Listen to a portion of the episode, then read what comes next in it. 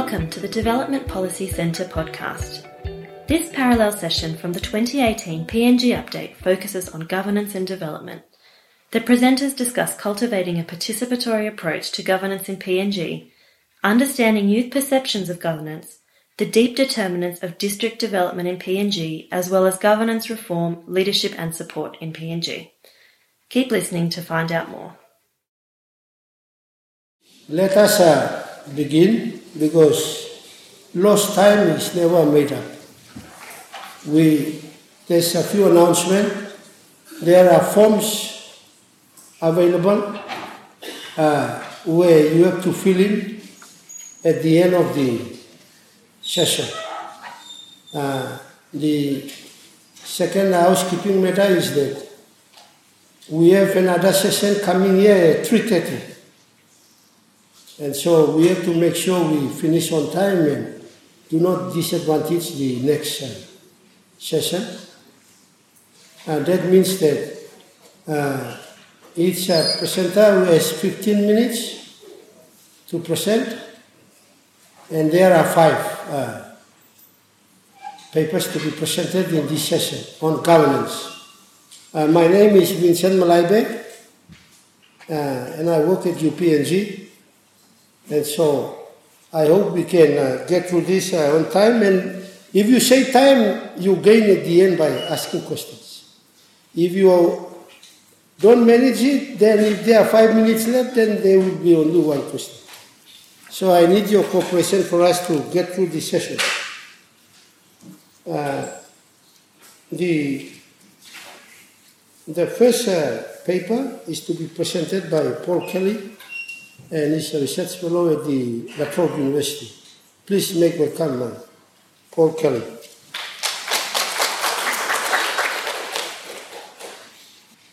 Okay, uh, good afternoon, everybody. Um, can you hear me up at the back? Yeah. Um, my name is Paul Kelly, and I'm working with my colleagues here, uh, Barbara and Dorothy, um, for La Trobe University.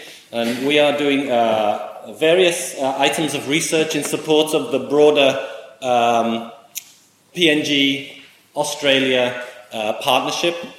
And today we're going to talk a little bit about uh, participatory approach to this uh, idea of governance. Um, so, in in, in terms of governance, I think we've got to govern the time as well. So that's going to be a balance between our friend Vincent, who's governing the time, and our participants who may go over. And in a sense, we're going to talk about that negotiation between governing and participating.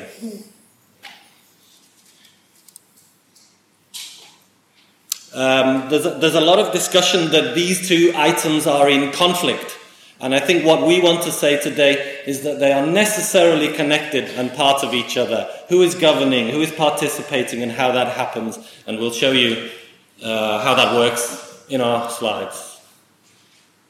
To start with, I just want to frame the research very broadly, and I won't mention this again. So, there's an idea in development uh, which some uh, commentators have called Big D development this is about infrastructure, it's about macroeconomics, it's about charts and statistics and indicators of national levels and international levels. But there's also small d development, and that is much more about communities, practices, experiences. It's very people centered. So we would like to apply this to governance.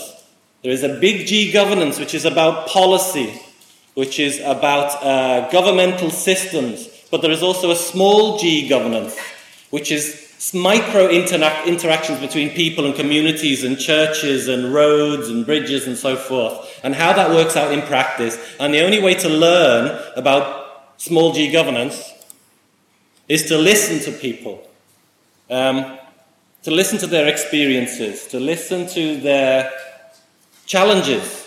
But not only their challenges, also their successes. A lot of the people we talked to in our research had a lot of successes in finding solutions to problems. Uh, we also have to listen to their expertise. There's a huge array of expertise in, in PNG, PNG people who we need to listen better to. So, what did we do? We started off with a scoping exercise, and that's what we'll talk about today. This research we consider as not highly developed. It's the first stage, it's the first year of scoping out a research project for the future. And we've used focus groups and workshops to talk to three broad groups of stakeholders. We talked to youth groups, which Barbara will talk about a little bit later. We talked to women in business, which Dorothy will talk about in a moment. And we talked to professionals in the um, aid sector and the public sector. So, what did we ask them? If we wanted to listen to them, what did we ask them? Well, the very first question back in July last year was how do you even say governance in Tok Pisin? And this produced a rich conversation talking about organizing and communities and better lives and so forth. Diverse interpretations of governance.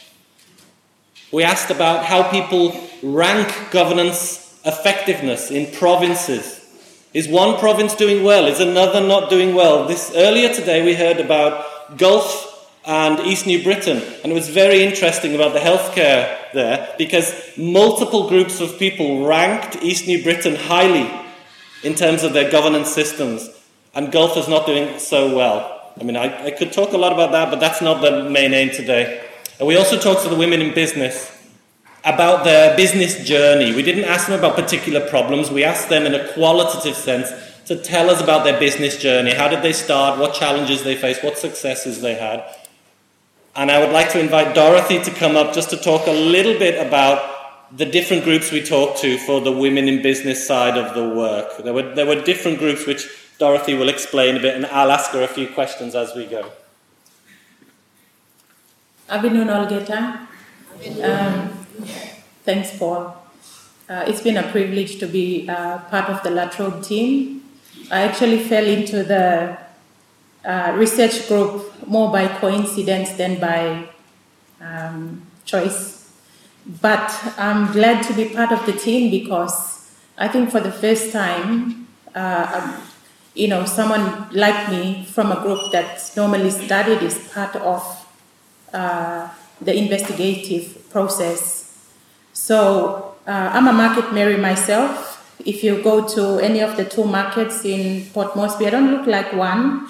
People sometimes judge me by the way I look, but I have two stalls and I sell every day. Um, so I am part of the PNG uh, Market Mamas uh, Entrepreneurs Association. We have about 80 members in our group, and we started our association out of a need to survive. No one came and organized us to um, organize ourselves. We did it out of our own necessity. So when you look at the different women that are part of the association, each and every one of them are in small business of buying and selling or repackaging, basically to be able to take care of their basic needs. That's the bottom line. So when the questions were uh, discussed around whether or not we should ask the question of um, what do you mean by governance, um, me personally, I felt that that was very directive, um, and it's best to maybe just give space and opportunity for people like myself and my other sisters to be able to express without fear or favor about what was going on in their lives.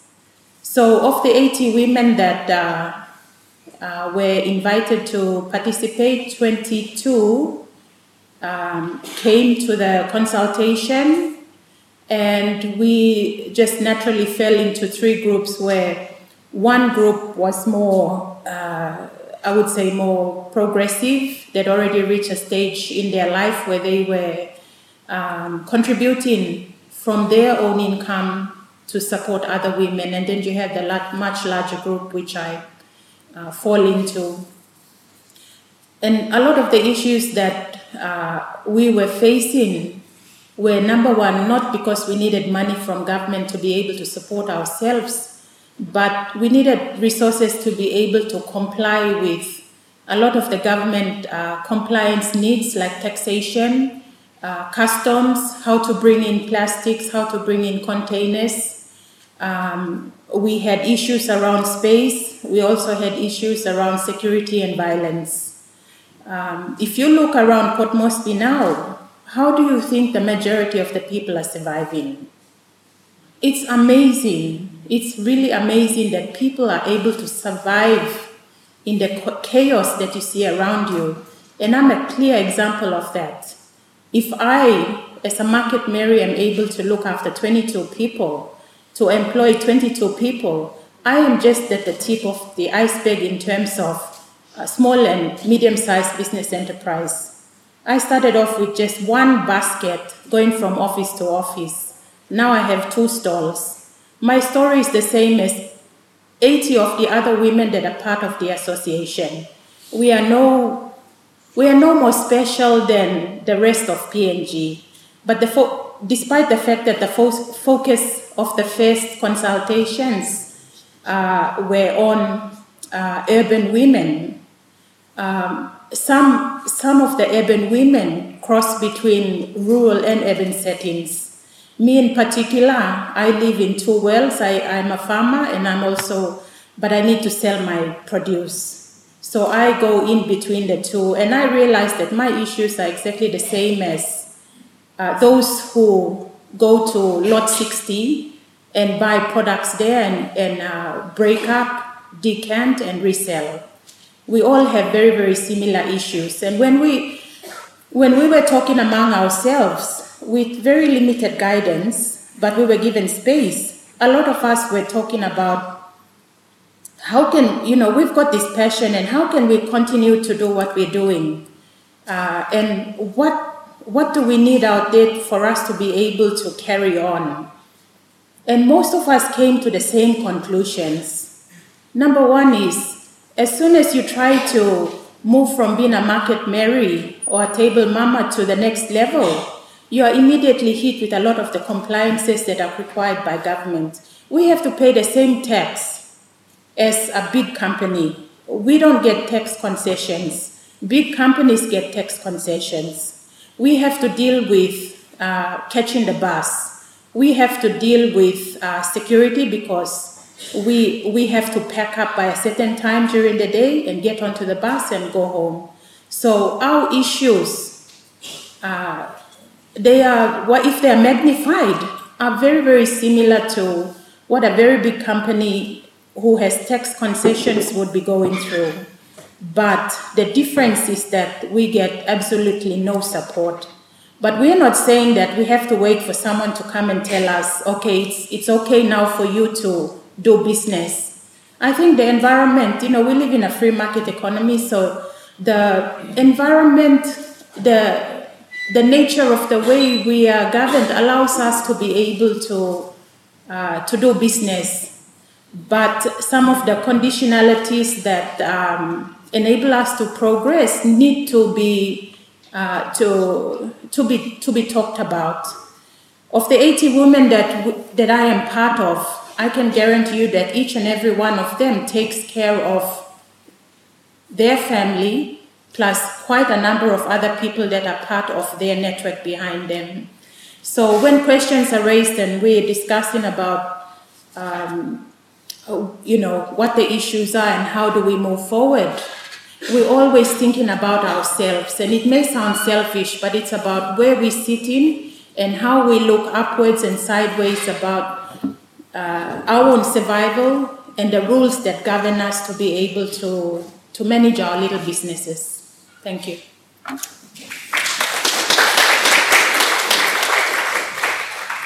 I think you've heard the tip of the iceberg of one very rich story there, and we have to learn how to listen. When Dorothy talks about ladies finding money for bus fares to get to their venues, this does not show up in international standardized governance indicators. We need to talk to people and listen to them. I've got a couple of minutes left. Thank you very much for that, Dorothy. It's, it's really passionate and important. Um, we did talk to the aid sector and public sector workers, some of the people we work with.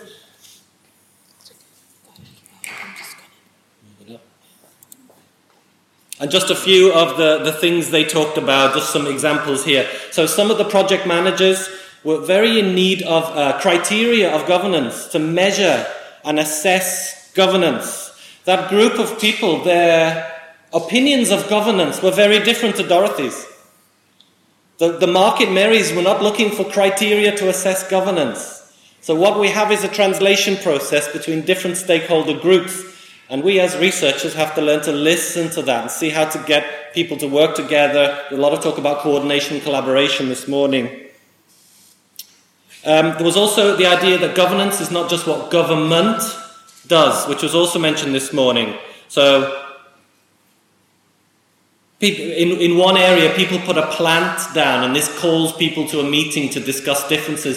This is a, a, a customary way of organizing, and there are many different ways between different cultural groups, but also between different professional groups, policymakers, researchers, project planners, and so forth. So those interfaces need to be looked at. Okay, so there's a few discussion points just before I finish. Um, the three circles here came out in a meeting after our focus groups, and I think it was Dorothy's idea. One circle is government. This is a big part of governance formal government, policies, uh, structures.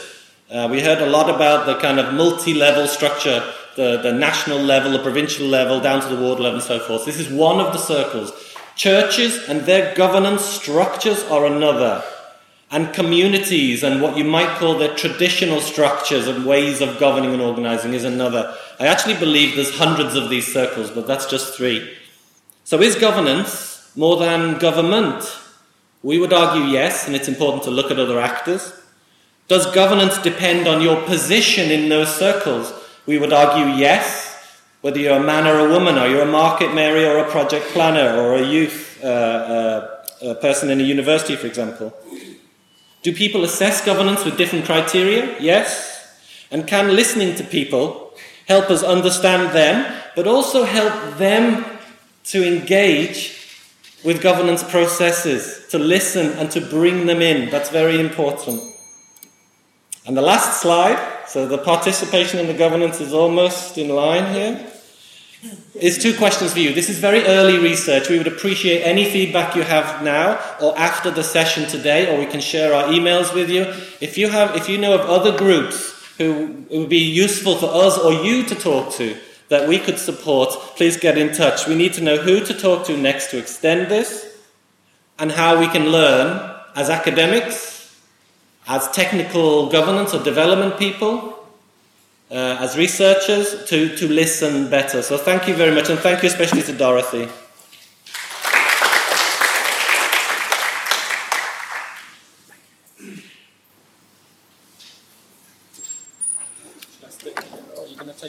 no. later. No. As part of this governance, I'll take questions in the end so that we get through all the papers. Thank you, Paul and uh, Launa. Uh, the next uh, paper will be by um, Barbara Thomas, uh, who has participated in uh, most of the PNG updates. Uh, welcome, Barbara.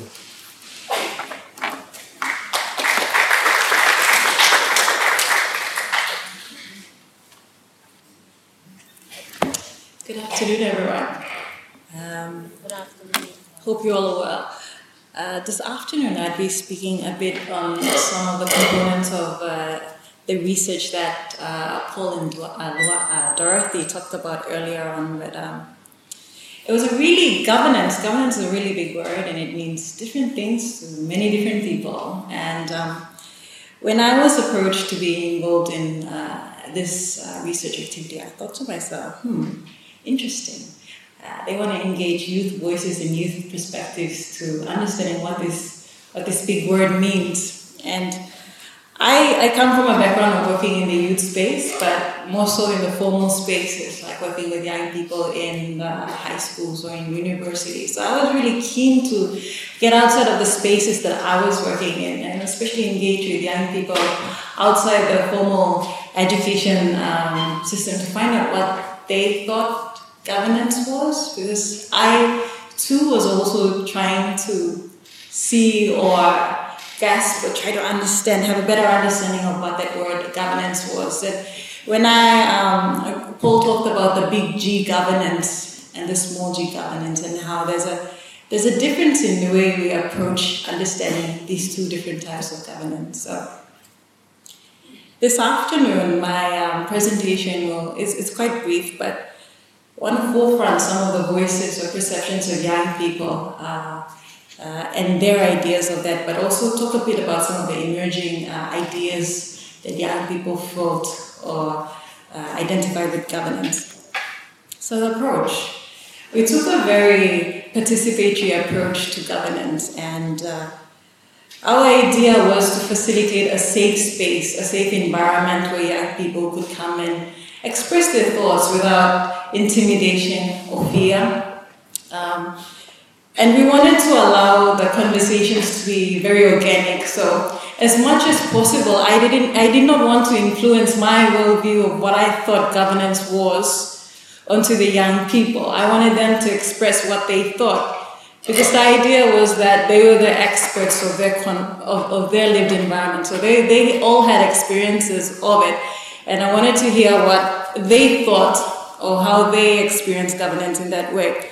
And so the conversations were very organic and they led it. Um, we had two conversations, one in Port Moresby and one in Lae. And uh, we involved eight youth groups. Um, and 46 young people attended. The interesting thing was the conversation was very rich.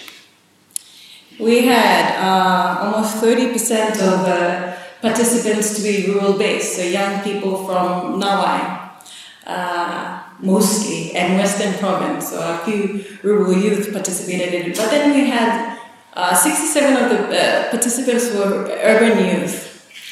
Uh, some were students, so if you can see in the, there's a good mix, so 30% of them were, uh, were students, so from high school, universities. Another 30% were working. Another 37% uh, were young people who were self-employed. Now, I'd like to say self-employed because all of these young people, despite not being engaged in the formal employment, were doing something to to have an income. Either it was a table market or it was selling peanuts or doing something, they were actually generating some sort of an income to uh, sustain their livelihoods. So this, I'm showing this, but, but one of the challenges or one of the one of the things was there wasn't a lot of women. Thirty percent of the participants were women.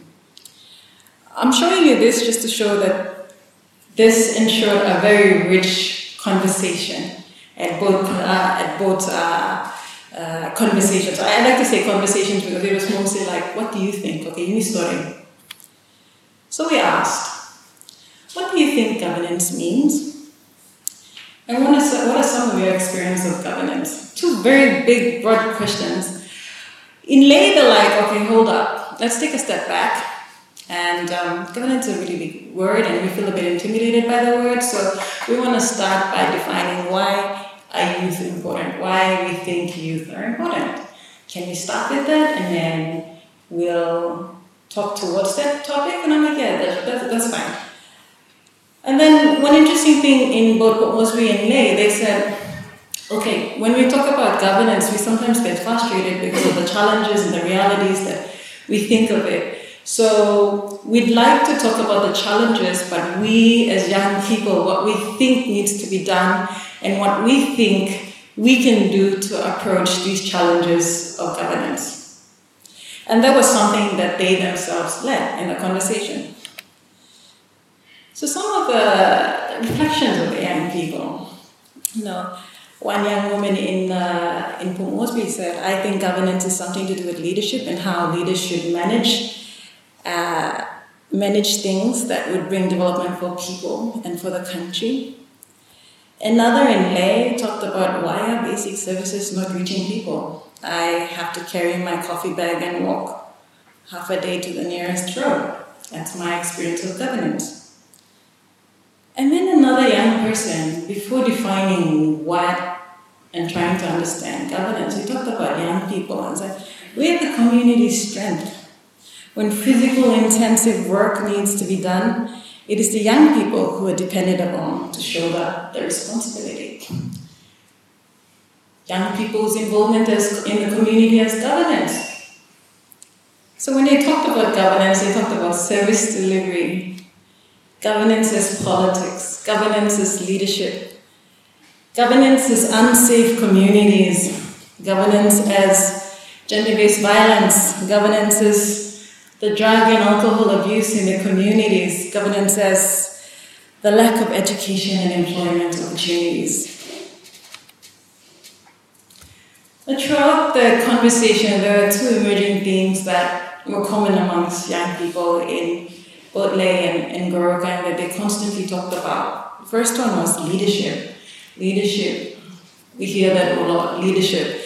And they talked about the need for accountability and transparency. The second one was inclusive spaces for participation. And that was very loud at both conversations.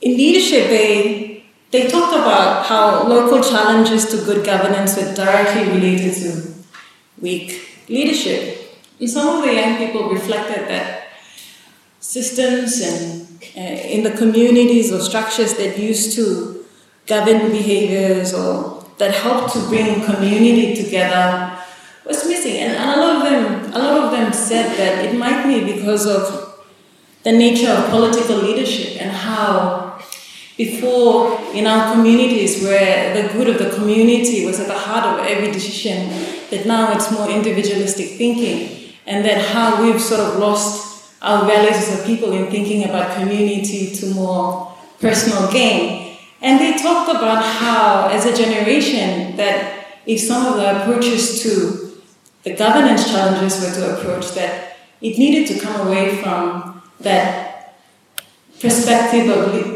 leadership as an individual, but to back to the communal, where the community's needs was always at the heart and front and center of that. That was interesting. But they also commented about the important role churches played, uh, played in the community in, in pro- promoting community cohesion at the community level. And especially in providing safe spaces, alternative spaces where uh, uh, that could bring community together.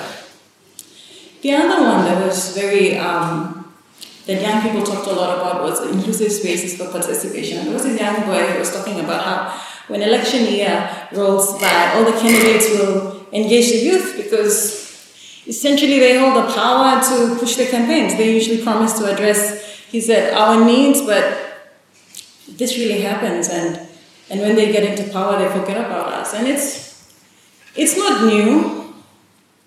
It's like we just came out of the uh, the elections last year, and I, I had the opportunity to be an election observer as well too, and I saw how we like to think of how why are we so ignorant? You know, why are people selling their votes, and why are people not taking the process seriously?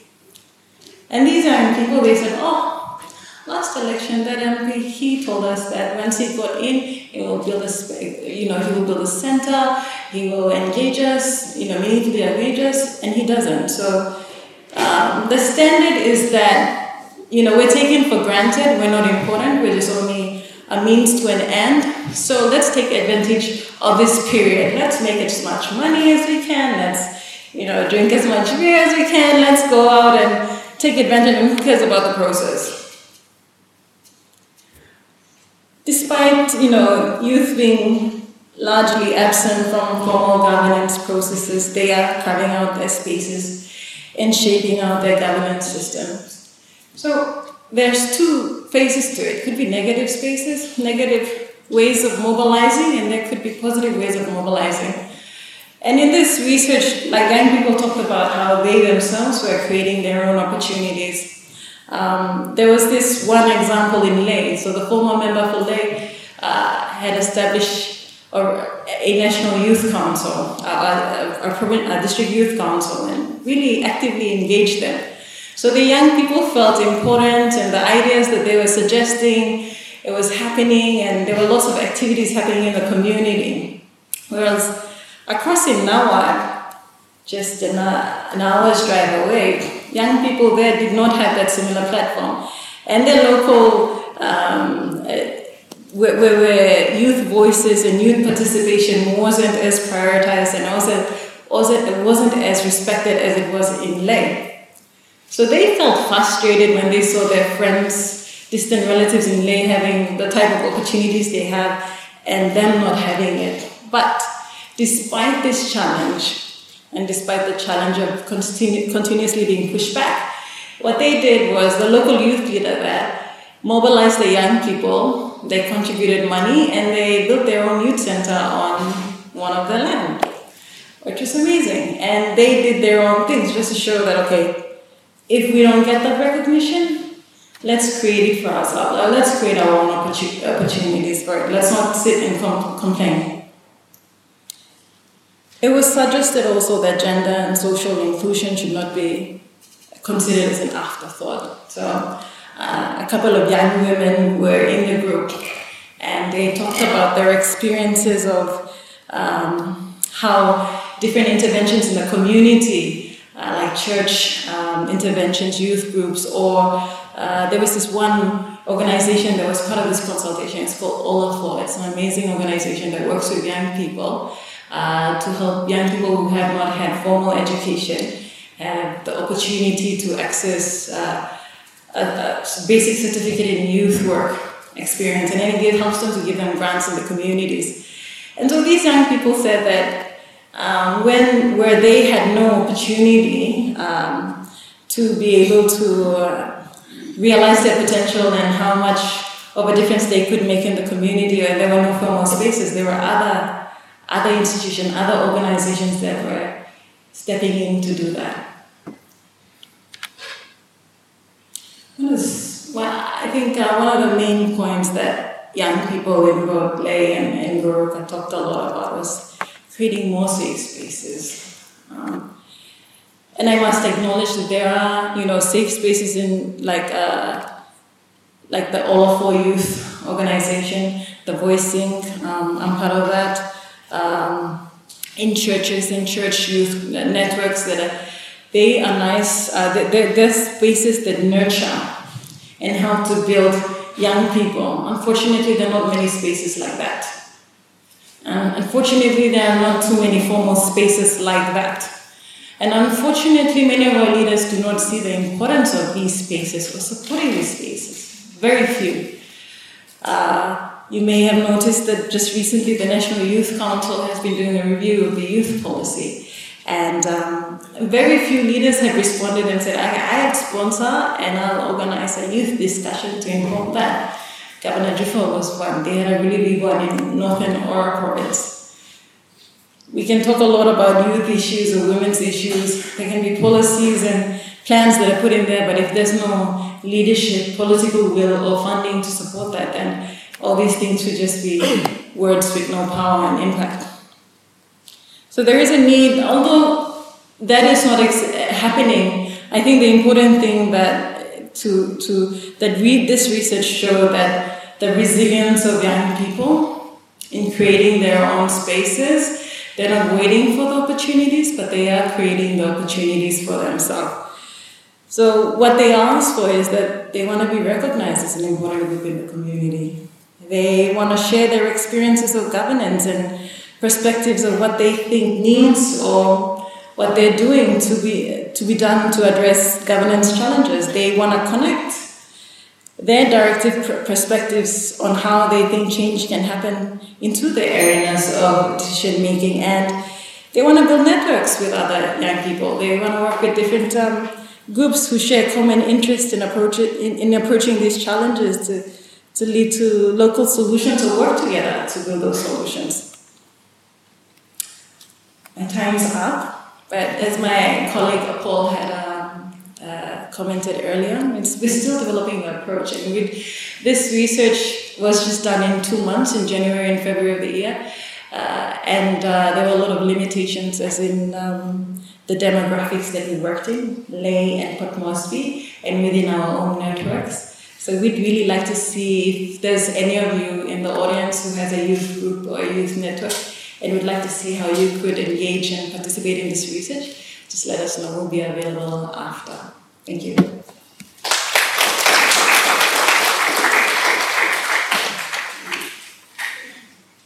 Thank you, Barbara. The next presenter is Terence Wood. He's a research fellow with uh, the Development Policy Center at ANU. Thank you, Terence. Thank you. He was the one who presented the election, I think, last year. I, I also think he presented the findings here, but he said, no, it's not good. So I can't see the uh, screen, um, which is my presentation. It's it on the screen. Oh, It's it on the screen. gotcha. Yeah. Thank Put it you. up from there.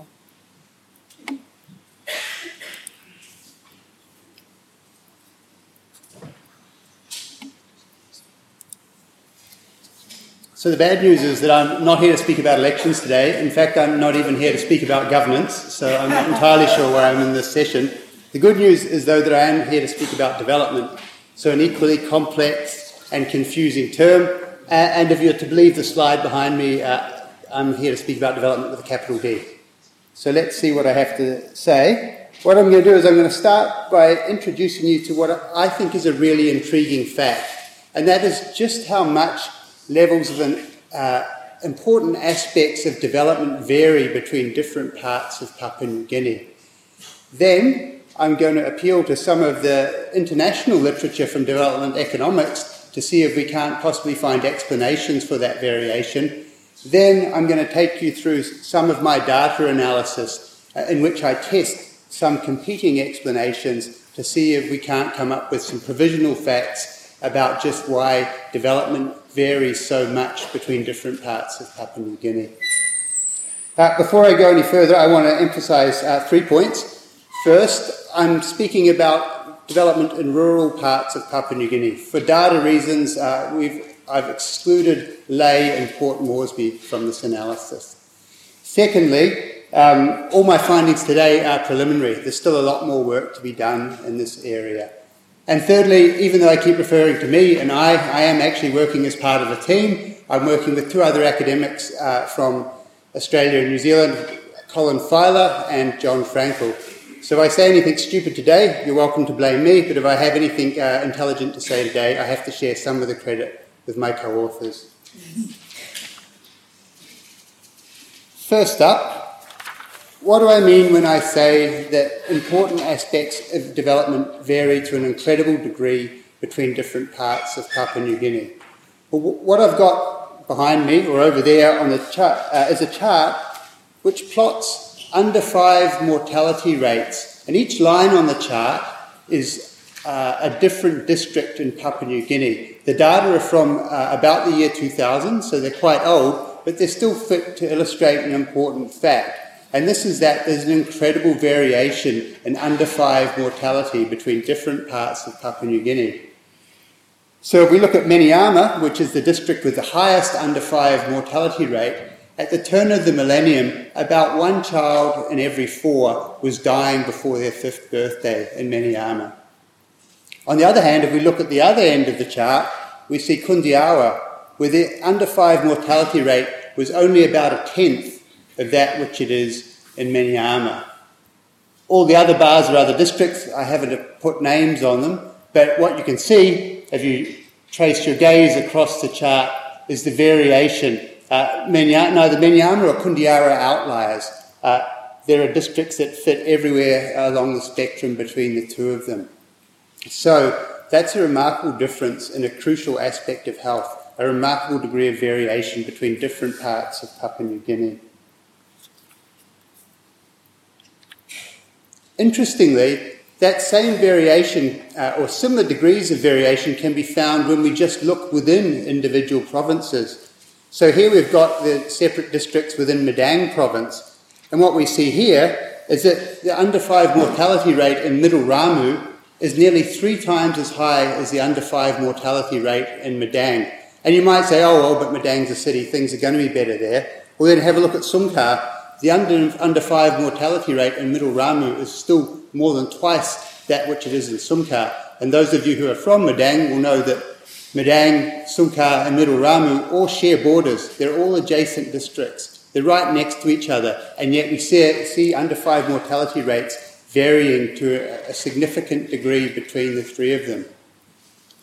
Thus far, I've talked about under five mortality, uh, but if I had more time, I could show you, show you similar charts of things such as enrolment rates, education, or even estimates of poverty. In almost all important aspects of development, we see an incredible degree of variation between different parts of Papua New Guinea.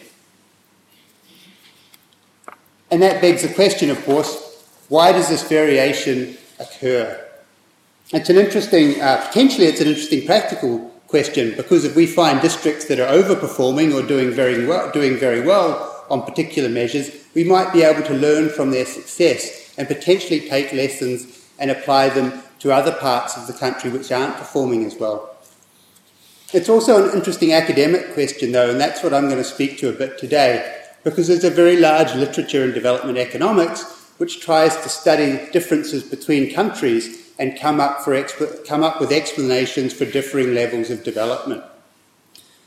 What we can do here, though, given that we've got one country with all of this diversity and all this variation, is we can actually look within uh, a single country and see whether, whether any of the explanations that come from this cross country literature uh, are valid at all when it comes to explain the differences between districts in Papua New Guinea.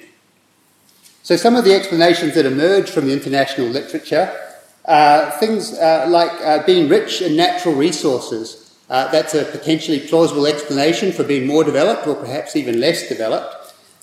Another key finding that emerges from quite a lot of international studies is unfavourable geography as an impediment to ge- development.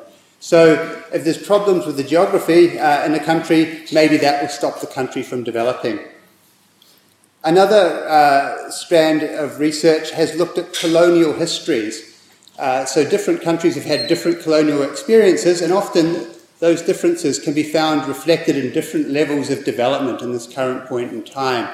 Uh, in the case of Papua New Guinea, well, it's all just one country, uh, but different parts of Papua New Guinea had very different experiences of the colonial epoch. There were two different countries involved, or three different countries involved in the governance of Papua New Guinea when it was a colony. There were uh, differences in times of first contact with the European powers. Some parts of Papua New Guinea have a much longer history of engagement with colonial states than other parts of Papua New Guinea. Plausibly, that might have an effect on development. And also, if you look at the differences between different parts of Papua New Guinea, you find that some parts were much more heavily influenced by the church during the colonial era than other, other parts were. Plausibly, that might have an influence on different levels of development between different parts of the country. Then, another possible explanation for different levels of development is pre colonial history, in particular, cultural practices from pre colonial history, and the effect that these practices have on the ability of different parts of the country to coordinate and cooperate in a way that's necessary to run school systems or to run health systems or to bring about other development dividends.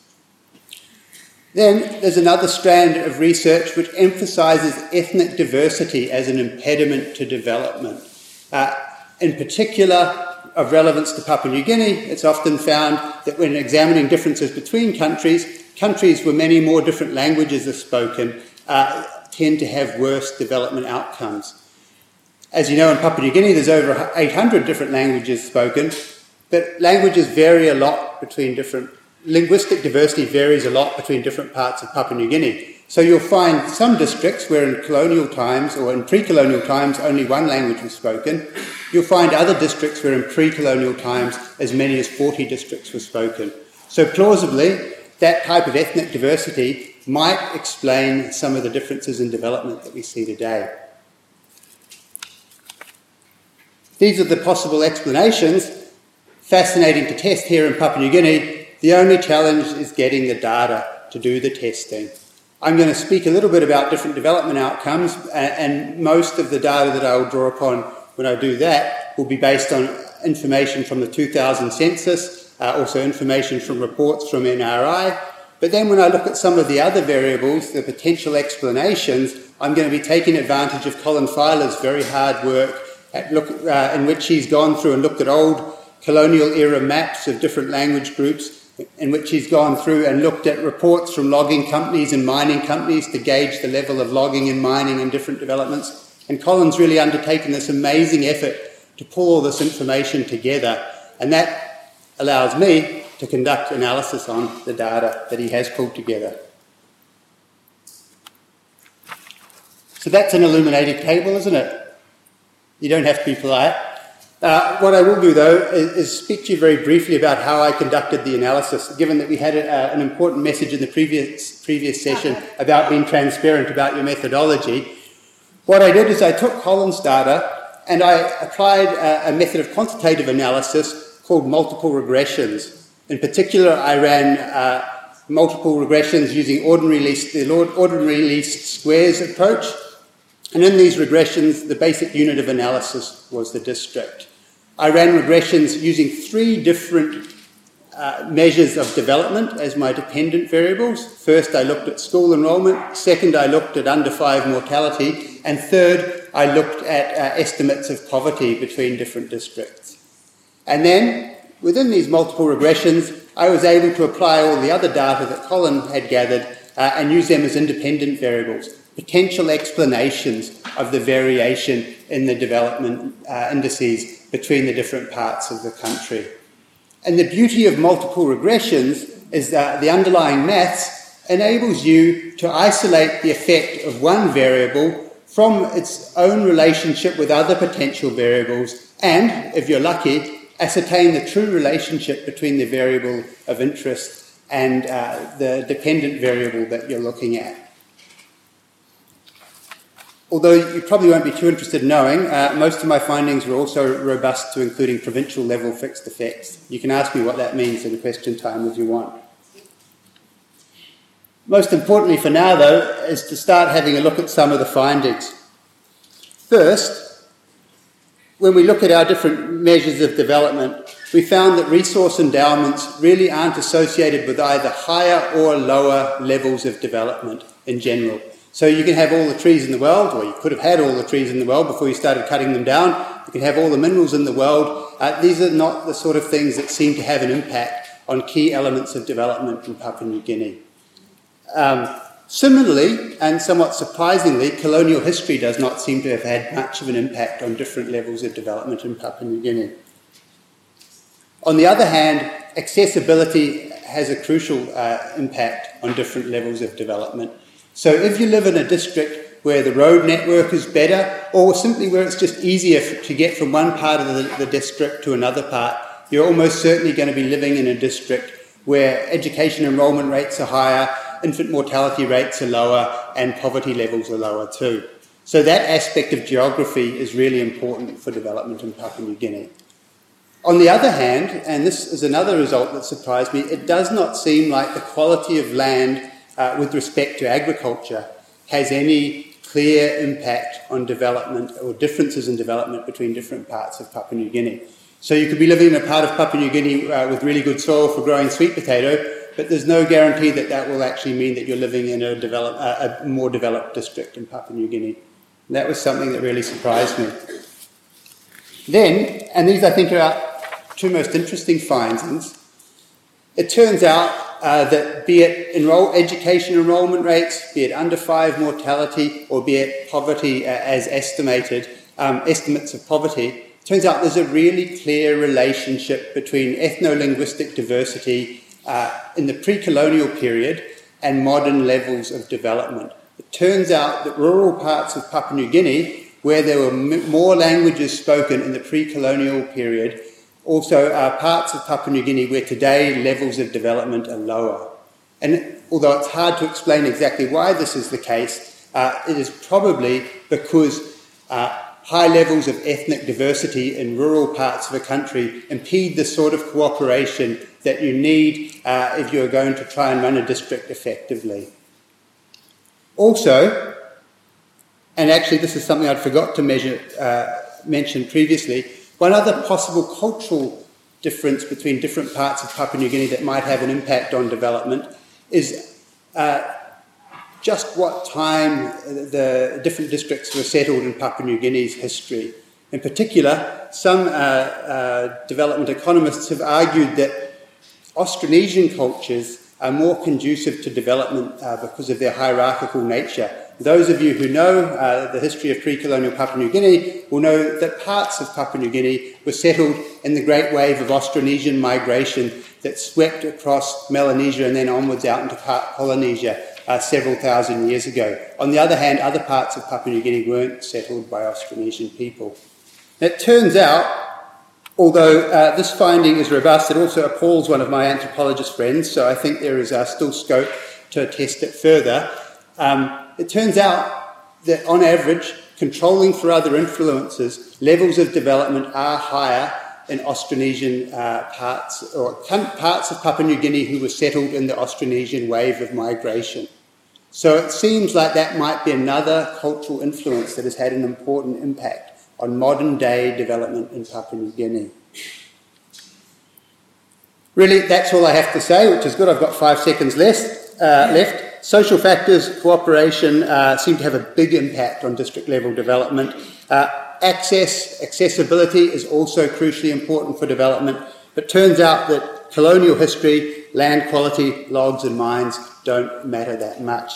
Uh, I will underline and emphasise the final point. These are preliminary findings. Uh, myself and my colleagues are working on getting better data, and we won't be entirely confident of our findings until we are able to get our hands on better data. Thank you very much.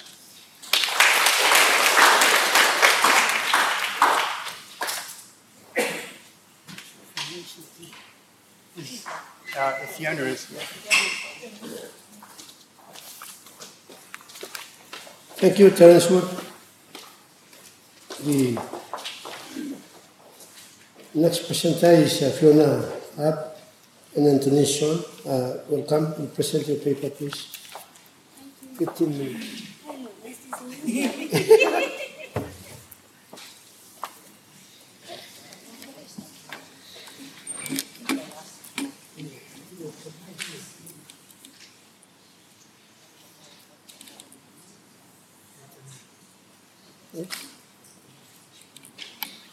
It's not working.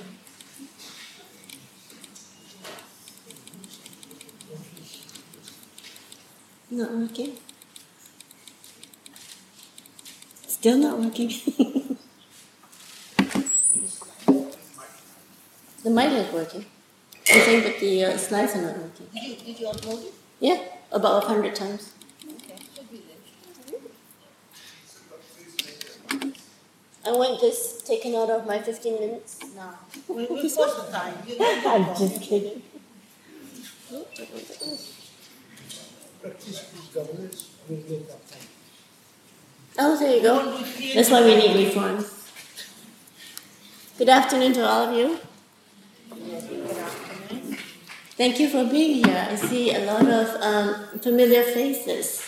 And I hope there is a familiar face because you may recognize this uh, research uh, that me and my collaborator, um, Anthony Swan, conducted here at the uh, University of uh, Papua New Guinea. So, um, what we wanted to do was to study uh, reform and especially leadership and support for reforms in Papua New Guinea.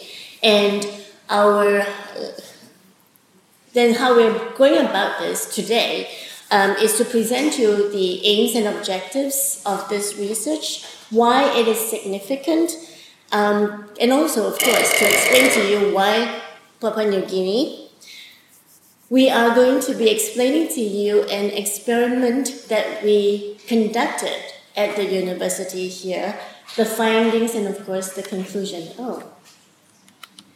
I have to thank um, several of the faculty um, at University of Papua New Guinea for among um, among many others is um, the professor Anna Joskin, who was very kind, who very kindly um, helped us recruit, and by recruit we mean strong arm students into participating in this research. So thank you very much. Very welcome. Um, so what are the aims and objectives of this research? What we are really trying to do is to understand the conditions under which citizens generally provide support for governance reform or to un- and actually and to go beyond that to undertake the role of leadership to generate this broad support for reform. Um, and of course, we are particularly interested in the peaceful and constructive collective ways by which this can be conducted, because we do know that the emphasis is on ensuring that there is understanding, that there is an effort, and that the effort is going to appeal to the leadership. Right. Why is this significant? Well, so far, when you look through the literature on reform governance, there's a lot of emphasis on, as we have seen today, improving governance, which is deliveries, for instance, uh, uh, public goods delivery. We emphasize on government performance. We also, and most of this really talks about the demand and the supply of reforms. Right? Today's uh, uh, um, so far we've actually looked at the demand for. Interestingly enough, in the uh, literature, a lot of the work that has been done is on the supply of reforms. In other words, how does government go about improving itself, improving its performance, improving its public service delivery? And what we want to do today, which I think pulls us together as in all these across these papers, is we're trying to understand the demand for the reforms. Where exactly does this demand come from, and how can we conceptual not only conceptualize the demand but also concretize the demand in order to ensure that it occurs. Now, why is this significant? Even as we've seen today, broadly speaking, there is a huge demand for reforms. And even as our own citizens seek reforms, they may actually be contributing to the performance or delivery problems. As an example, an individual's choice may reinforce the performance or service delivery problems at the society or collective level. Sometimes, for instance, the individual is tempted to give side payments or what sometimes, and I think the side payments here are called grace money. Right. It's easy to give that side payment just for that one time, just for that one instance, right? Uh, And but at a collective level, this actually contributes to worsening performance delivery as well as government performance, right? And in fact, if every other individual decides to do this, what we have, uh, what we achieve in that outcome is a weak governance trap. Your social behaviors, right, end up reinforcing poor performance and choices over of, of behaviors that are less than ethical over this over strong performance or over governance reforms. And in fact, governance reforms under these circumstances are bound to fail. So, what we really want to do is understand this, right? We want to understand do individuals, when given a choice, make the choices that say, even I may lose at an individual level, but at a collective level, I am cognizant that society will be disadvantaged and I will not make those choices. So it's actually a very interesting um, um, setup. Um, actually, also very important in the literature. What we ha- we call this the principled principle problem, right? You may have the right principles, but you may be influenced by your environment and your immediate circumstances to make poor choices. Right. So our research question is framed as the following: How do individuals choose when faced with a trade-off between outcomes that provide private gains and outcomes that provide collective good? Now we are interested in studying this for Papua New Guinea for various reasons, but mainly, mainly, mainly because we have already seen a huge public support for reforms at, in the country. And we have seen this through all the talks that have been going on at, the, um, at this update. We also know, notwithstanding this public support for reforms, there have been persistent public service delivery problems. And this is actually consistent with many countries and across many countries, which is that there are, for, as an example, corruption problems despite millions and billions that have been invested in eradicating or, in fact, tackling corruption, it is it seems to be the hardest and most persistent. It has not even budged in many countries despite decades of efforts.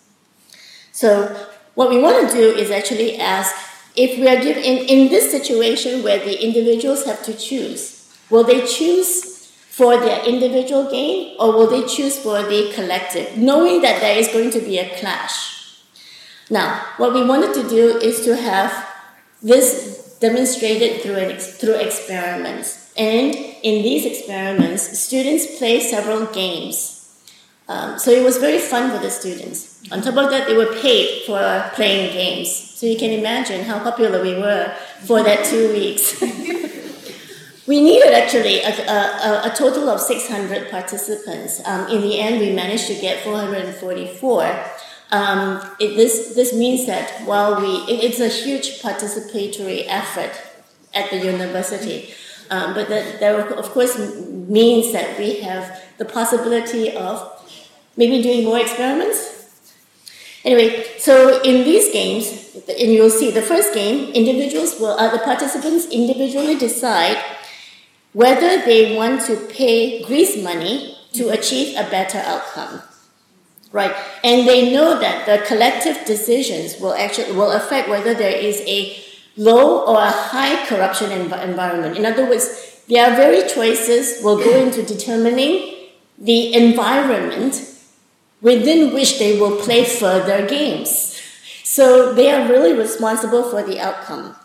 Then participants will get to choose after they play the first two games whether they attend a peaceful forum to try and, and uh, encourage constructive and orderly debate to support reforms. Then they also have a choice. Will they choose to lead or further influence participate other participation other other participants in this uh, forum? So all in all, there were four games, and the final payout, in other words, their choices will carry costs. They have their initial, every participant is given an initial cost, and every choice they make will determine their individual payout as well as the context within which their final payout occurs. So all their choices carry real monetary gains or loss. It wasn't so to make the games meaningful. So what did we find? Okay, so these are our findings. In round one, when we have the status quo, in a, in a status quo, nothing, nothing has changed. We have low detection, one in six chance of being detected if you were to pay grease money, and your participants can choose to do nothing, pay nothing, and get your standard service delivery, which, by the way, you'll see the payout choices for doing nothing, you have for for paying nothing and getting uh, standard delivery, you have 10 kina. If you pay grease money and you are not detected, you get 30 kina. You only have a 1 in 6 chance of being detected. If you pay grease money and if you are detected, you will then receive 2 kina. right? So they were starting to think. So they can either choose to pay nothing or you pay 50 toea to get favorable in, um, outcome. And what we're saying is, is, imagine all of you are playing the game, every one of you are here. If 20% of you pay grease money, you have then collect, uh, uh, contributed to a highly corrupt environment from which you make future choices. I can see several of you grinning now. one in six chance, right? So in round one, this is our findings.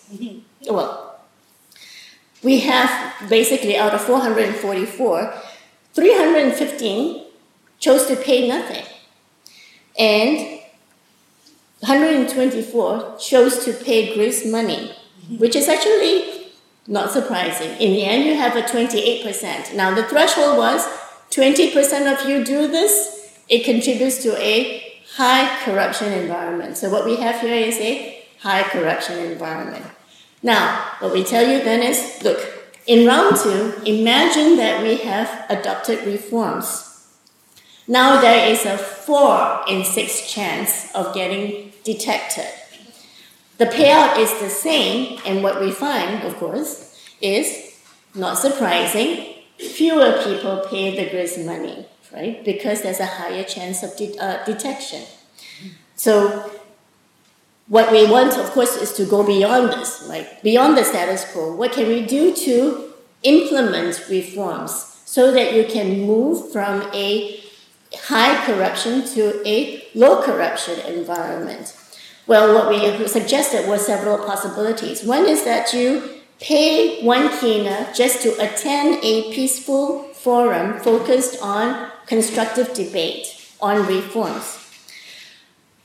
We needed to make the threshold high to make sure that people are will, will attend. So the threshold was 50%. If 50% of you attended, it means that there will be a forum, and the forum will be impressive to the leadership for actually adopting reforms. But you have to pay to do this, right? And we expected that most people would not pay because they would just want to see what happens next before they paid.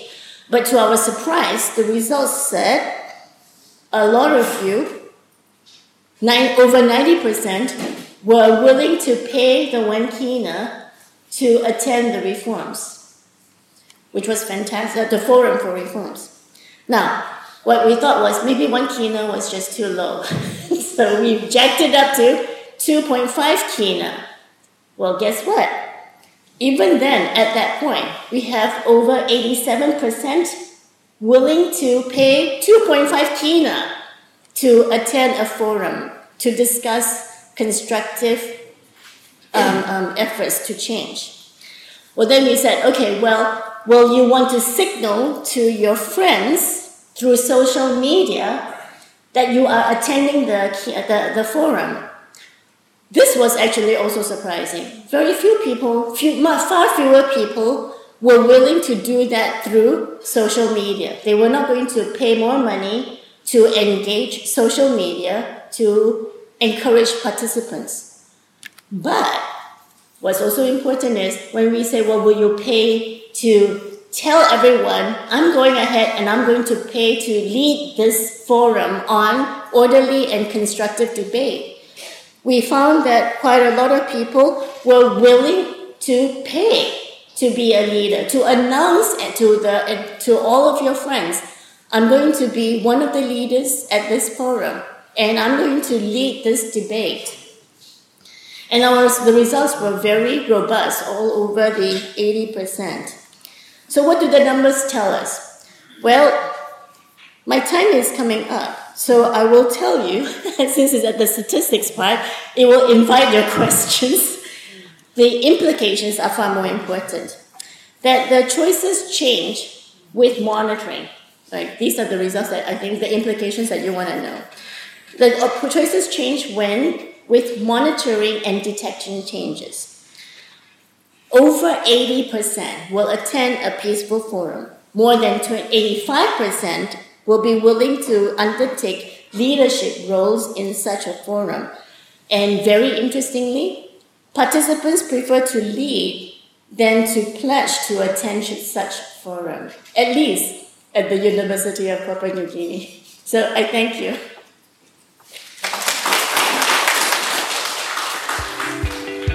You have been listening to a podcast from the Development Policy Centre.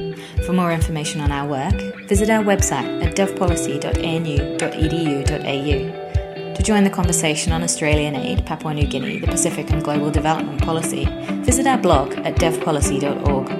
At the blog, you can also sign up to our newsletter to get all the latest updates, or you can connect with us on social media. Thanks for listening.